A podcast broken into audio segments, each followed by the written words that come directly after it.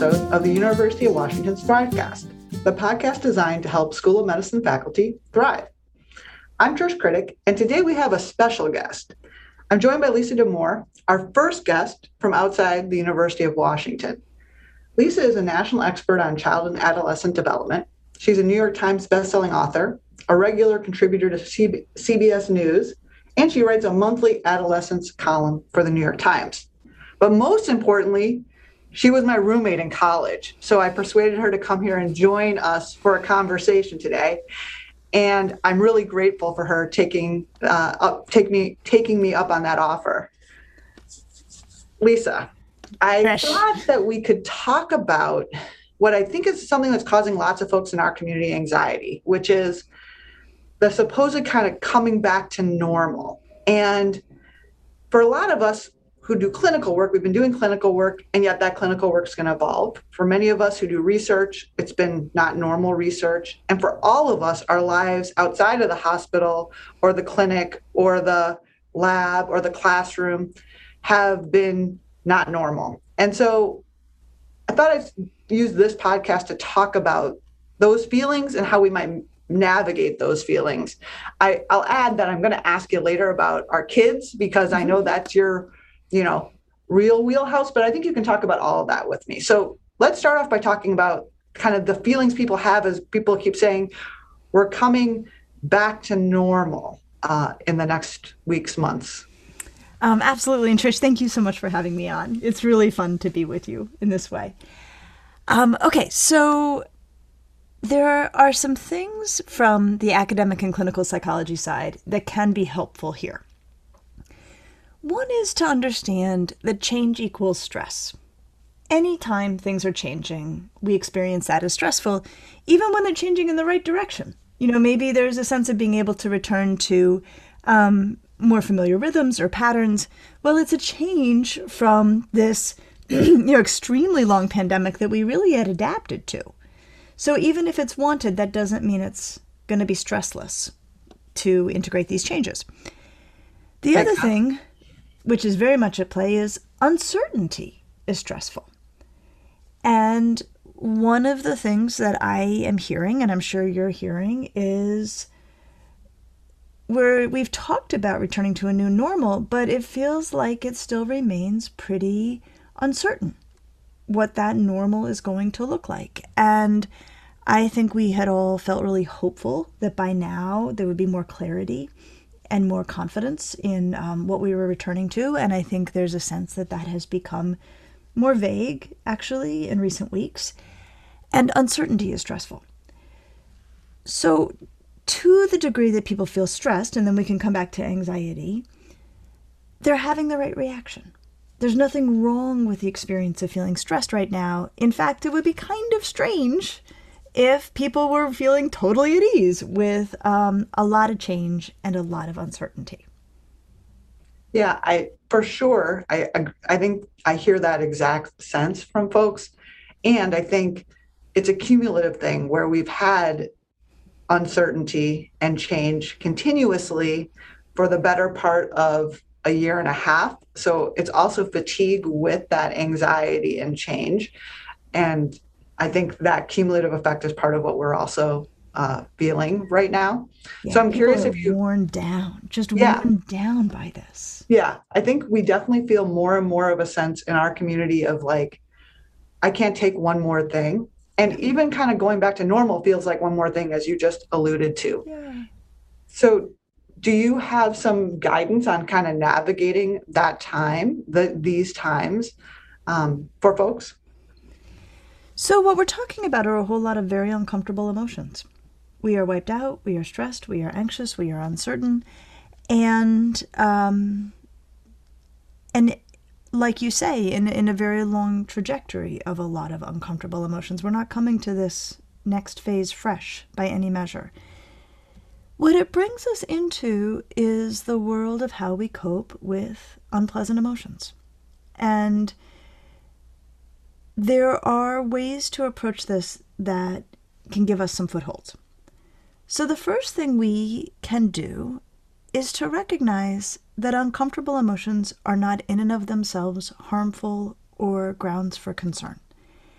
And the reason I say this is that there has been a shift in the discourse around negative emotions, and I would say I could pin it back to the 1980s, where there started to be this sense that you're really supposed to feel good, and if you don't feel good, something might be really wrong. That's not true. Negative emotions are part of life. Unfortunately, they have been too much a part of life of late, like the balance has been all out of whack. Mm-hmm. But the reality is to feel stressed and frustrated and um, anxious and maybe even at times despairing is part of what it means to be a human being. No one needs to worry that those feelings, in and of themselves, are a sign that there's something wrong with them or they're broken or there's a diagnosis afoot. You know, it, sometimes things do get to a place where clinical intervention makes good, good sense. But those are just part of being human. And I just want to say that because I don't want people to think they're not supposed to have these feelings and then to become stressed about being stressed or anxious about being anxious. These are the right feelings at the right time. That's actually evidence of mental health. So that's the first one. Got it. So it's actually normal and okay to be feeling yeah. this way right now. And a lot of us are. It means you work. It means you work right. Okay, so now we all feel crummy and we accept that we feel crummy and that this is part of being human, but we don't want to feel this crummy all the time. So so what do we do? So there are things that we know help to ease emotional pain. One thing, and this is so low tech, is talking about what we're feeling. Right? Getting with a friend and saying, "I'm pretty freaked out about the fall." or this is incredibly hard, or I feel really cooked, or I don't feel like I can take one more thing, right? Having that conversation amazingly provides relief. It doesn't fix it, it doesn't change it, it doesn't bring some magical solution, and yet it provides relief. And and that's something we shouldn't blow past that as a solution here or as a partial solution. Yeah, and I think we all have access to somebody that we could talk to about it and probably who could empathize with our feelings. Absolutely. I think in some ways the biggest challenge right now is that everybody's in it. You know, I mean, so often mm-hmm. when we're suffering under normal conditions, we're having a hard time, but our best friend isn't in the same position, you know, and so we can lean on them. What we're up against right now a little bit is everybody's like, you said it, I'm right there with you. But even still, there is often relief to be found just in the sharing, in the verbalization, in the sense of this stinks, but I'm not alone in what stinks. Mm-hmm. And the isolation can be um, set to the side and we can be together. Then we get into questions of just straight up coping. Like, how do we tend to our emotional health? And I think about your community and medicine and we have such good, well established models when we think about physical health that there's basic things you do to keep your body healthy, right? You eat well, you exercise, you get enough rest, things like that. They're just done because they're the right thing to do, and if you don't do them, you descend into ill health. We should think about emotional health in similar ways that there are basic measures we take that are just good housekeeping of our emotional health. So it's things like having happy distractions, joyful, things that we can lose ourselves in that um, let us take a break from worrying about pandemic numbers. Just check out a little bit. Um, we need it mentally, we actually need it physically, right? Just in terms of reducing the stress response. So, what's your favorite book? What's your favorite TV show? You know, do you like to get lost in nature? Can you disconnect and give yourself a timeout just to um, enjoy something fully? That's an important part of emotional housekeeping. Another thing that really matters is doing work you find meaningful, having a sense of purpose. Um, this is, you know, of course, in your community, the work is so meaningful, the work is so essential that um, it's a value to be able to derive a sense of purpose and meaning from what one shows up to do every day. And then the last, I mean, there's a long list of housekeeping, and then I'll talk about what we don't do, is our good relationships, right? Having people in our lives where we feel connected and accepted. And um, it doesn't have to be a lot of people. What we know on social relationships is quality beats quantity. But you need somebody. Everybody needs somebody. And so, what I would say to people is you're having the right reaction if you're finding this to be a very hard time. So, who's with you and around you? How do you find a break and some relief? And how do you um, find meaning? And purpose in this time. Those things will help. None of it makes it go away, none of it makes it all right, but it can take some of the intensity down in a very hard time. I think that's helpful. And I think it's things we've talked about a lot during this time at various points. And it's good to kind of come back to those things. Um, and maybe there's opportunities to kind of broaden those relationships a little bit more because our bubbles aren't quite as small as they were before, which is maybe an advantage. I think people are seeing folks they haven't seen in a while a little bit more often now. So that's a plus. Um, and I think uh, finding those happy distractions is a great thing to just keep reminding people to do all the time. By the way, I just watched uh, Mare of Easttown. I strongly recommend it. It was outstanding. So if you need a TV show, I'm going to give you that one. If it's it's good, it's a little dark. If you like it lighter, Ted Lasso. Ted oh my Lasso. gosh, so good. I know. Oh, Season okay. two. We um, could go on. We could go on, but the, no, but actually, these are important. These are the ways that we maintain mental health. Okay, here's what I don't want people doing because there are other forms of coping that do provide emotional relief but cause trouble. So it's things like emotional withdrawal, cutting people off because they're bothering you, you know. And yes, people can be bothersome, but if you need relationships, you need working relationships, and either cutting people off or being cranky with them is a way to get relief won't work over time. It also can be things like what I would call junk habits. So, not getting off the couch, only eating comfort foods, um, you know, taking a phone to bed and scrolling and scrolling instead of falling asleep at night. You know, that again, you get some relief in the short term, but if that becomes habitual, it turns into a problem of its own. And then the one we really worry about actually is substance misuse. That when people start to feel really crummy and they feel helpless, understandably, they can turn to drinking or using, and it works. I mean, that's the problem. I mean, in the short term, it's a very effective way to moderate distress causes tremendous trouble down the line if it becomes a habitual way of managing. So we want to just think about coping, that there's positive coping and negative coping. We're all going to need to keep coping a while longer. Yeah, I think that that's the challenges. I think we thought we were going to be through it and it doesn't feel like it. And we said all these things March 2020, and it feels rough to be saying them in July 2021. Um, I'm going to shift gears a little bit. The other thing that I, am hearing people be frustrated about is like this return to the way it was before. And there are parts of things that have happened over the last year and a half that people feel are positive or are good changes. Or maybe there's things in the past that weren't perfect. And so returning back to something that didn't feel great before feels a little bit disconcerting as well. So I know it's a little different, but I wonder if you have advice for folks as they're kind of trying to navigate that space of maybe I don't want to return to normal. I do wonder. I think about this a lot. Like, should we all be taking sort of a pandemic inventory of our lives? You know, what what what aspects of the pandemic can we just not wait to see in the rearview mirror and what aspects of the pandemic might we want to hold on to or have changed our habits or changed how we go about things Trish, I developed a habit that I am thrilled about, which is a complete fascination with all kinds of tea. I have this extremely elaborate tea drawer and it gets me through the day. This was came up in the pandemic. This will be part of my life. I mean, that's a small and, you know, kind of silly example, but there are things that we have done differently that we want to keep. Mm-hmm. So I do encourage people to think in those ways. Now, of course, many of us are members of organizations. You're you're you're a very large organization. And anytime we're dealing with organizations, we're dealing with negotiations, right? What might work well for one person may not work well for the organization. And so then there has to be some um, coming to terms. But at the personal level, I do think a lot of people have found unexpected benefits in this, unexpected joys in this, a slowing down, a connecting, um, a comfort in being at home. And, and I hope people take stock of that and do what they can to maintain that. I just realized this is the smallest thing, but one thing the pandemic spared me is fourth grade recorders. So I have a I my younger daughter just finished the fourth grade, and usually the fourth grade they give them a recorder. I hate the recorder, and I was like, oh, we totally skipped the recorder. She's going straight to trombone next year, and I thought I'll take it. I'll take it.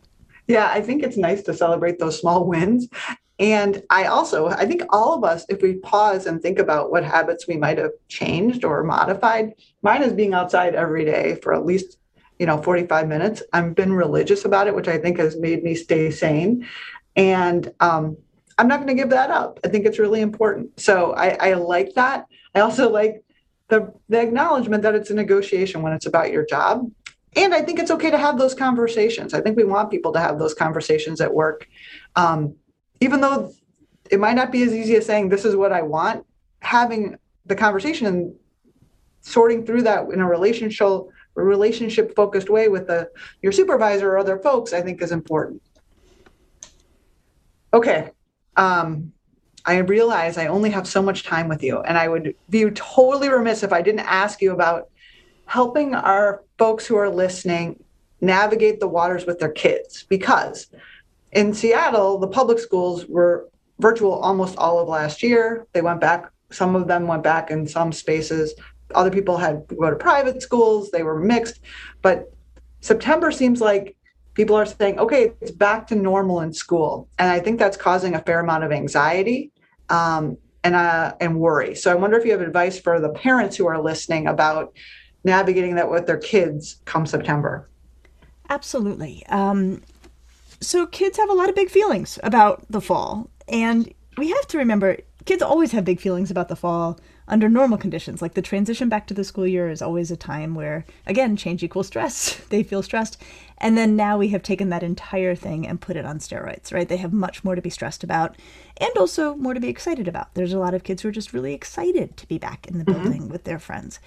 But the stresses are many. You know, they're stressed about where they stand academically. They're stressed about getting back into the regular routines. They, a lot of them, if you had to ask them their number one worry, it's where they stand socially you know, there's a lot of uncertainty about how they fit back in with um, the kids in their class and, and the people they used to be friends with or maybe aren't friends with anymore. And so um, they're worried. Kids are worried. Kids are feeling this. So, what I want parents to have as their mindset as this, um, you know, bumper crop of feelings starts to come their way, whether the kids express them or parents can sense them, is what the real definition of mental health is. You know, what the real definition is. So, mental health, and this, you know, is to pick up on something I said earlier, it's not that your kid's feeling comfortable. It's not that your kid is easygoing and happy about this. Mental health is a two part definition in my book it's that they're having the right feeling at the right time and that they have adaptive ways to manage those emotions. So, if your kid is feeling stressed, anxious, nervous, worried, that's evidence of mental health. They're having the right feeling at the right time. Where it really hits the road, rubber hits the road, is how do they manage that emotion? Are they saying, I won't go? Are they being a complete pill and miserable to be around? That's a problem. Are they verbalizing it and saying, I'm feeling really anxious? And you're saying, Yep, of course you are. That makes sense. What's your biggest worry? If it comes to be, how would you handle it? Right? If you're having those conversations, that's as good as it gets. Like that's the adaptive management of that emotion. Um, that's what we're shooting for. We're not shooting for bliss. We're not even shooting for comfort right now. We're shooting for effectively managing what they are feeling. And what I would say to parents as you think about where we're headed and how nerve wracking this has all been, the most important thing to know about anxiety, especially at this juncture, is that avoidance feeds anxiety. That when we are scared and we decide to avoid something, the immediate effect is relief. The long term fa- effect is that it actually makes us more frightened of that thing over time. So, if it is safe and you feel it is appropriate for a child to go back to school, and you've made that calculation, then even if they are anxious, they should be helped to go back to school. And it may be that they have to take baby steps in. They may not be able to do it all, you know, the full week, the first week. But it's very tempting to use avoidance when we're frightened We've had mandated avoidance for 18 months. It's been the right thing medically. If it's no longer the right thing medically and it's time to go back, then we need to help kids wade in slowly. Yeah, that's so helpful. I feel like um, supporting them through those emotions as opposed to hoping they don't have those emotions is i think one of the key things i'm hearing you say which is exactly what you said about us too so. Yep. it's the same. It's the same it's the same thing. And the same thing same advice is also true right? Like we said if you're feeling it it's normal and talking about it helps. And then what i heard you say is if you can get to that place having those conversations with with the kiddos is really important as well. And that's the kind of productive coping with that expected anxiety or stress over this next chapter. Absolutely. Absolutely. And not all kids are talkers. And so if you feel that your child is very anxious, but they're not able to express it, then you can do what we actually do in therapy, which is we talk about feelings in front of kids. We'll say, you know, I know a lot of kids are feeling really anxious right now. If you were feeling that way, that would make sense to me. So the words don't have to come out of their mouth for verbalization to offer some relief. Oh, that's great. I also think that might work with some adults. All right. I think that you have shared a, a ton of pearls and a really a lot of wisdom, and I so appreciate it. It's so fun to talk with you as a colleague and not as a roommate and you know would be talking about the crazy people next door or the freshmen we were chasing after yes. um, as freshman counselors just to be as clear freshman counselors not yes but we were we were responsible for their health and safety so exactly. we had to keep a close eye on them exactly I don't want to give any mis, uh, mis uh, impressions to folks listening. Um, so, Lisa, thank you so much for joining today. I Trish, thank you for having me, and thank you for all you and your team have been doing. I just, I, I know that this pandemic has not landed equally on everyone, and those of you who are providing medical care have done so much, and there's no, um, there's no way to express the gratitude that is warranted here. Well, I appreciate that, and. Um, it takes a village, and it's taken a village to do all of this. Um, I'm confident that the folks listening will learn a lot from our conversation. I certainly did. It was a pleasure. And I'll remind everyone who's listening that if they want to listen to more episodes of Thrivecast, they can find them on Apple Podcasts, Spotify, or wherever you listen to your podcasts. You can also find them at the UW School of Medicine faculty website at faculty.uwmedicine.org. It was a pleasure talking with Lisa. I appreciate everybody who's here listening, and I wish you all a great day. Thanks so much.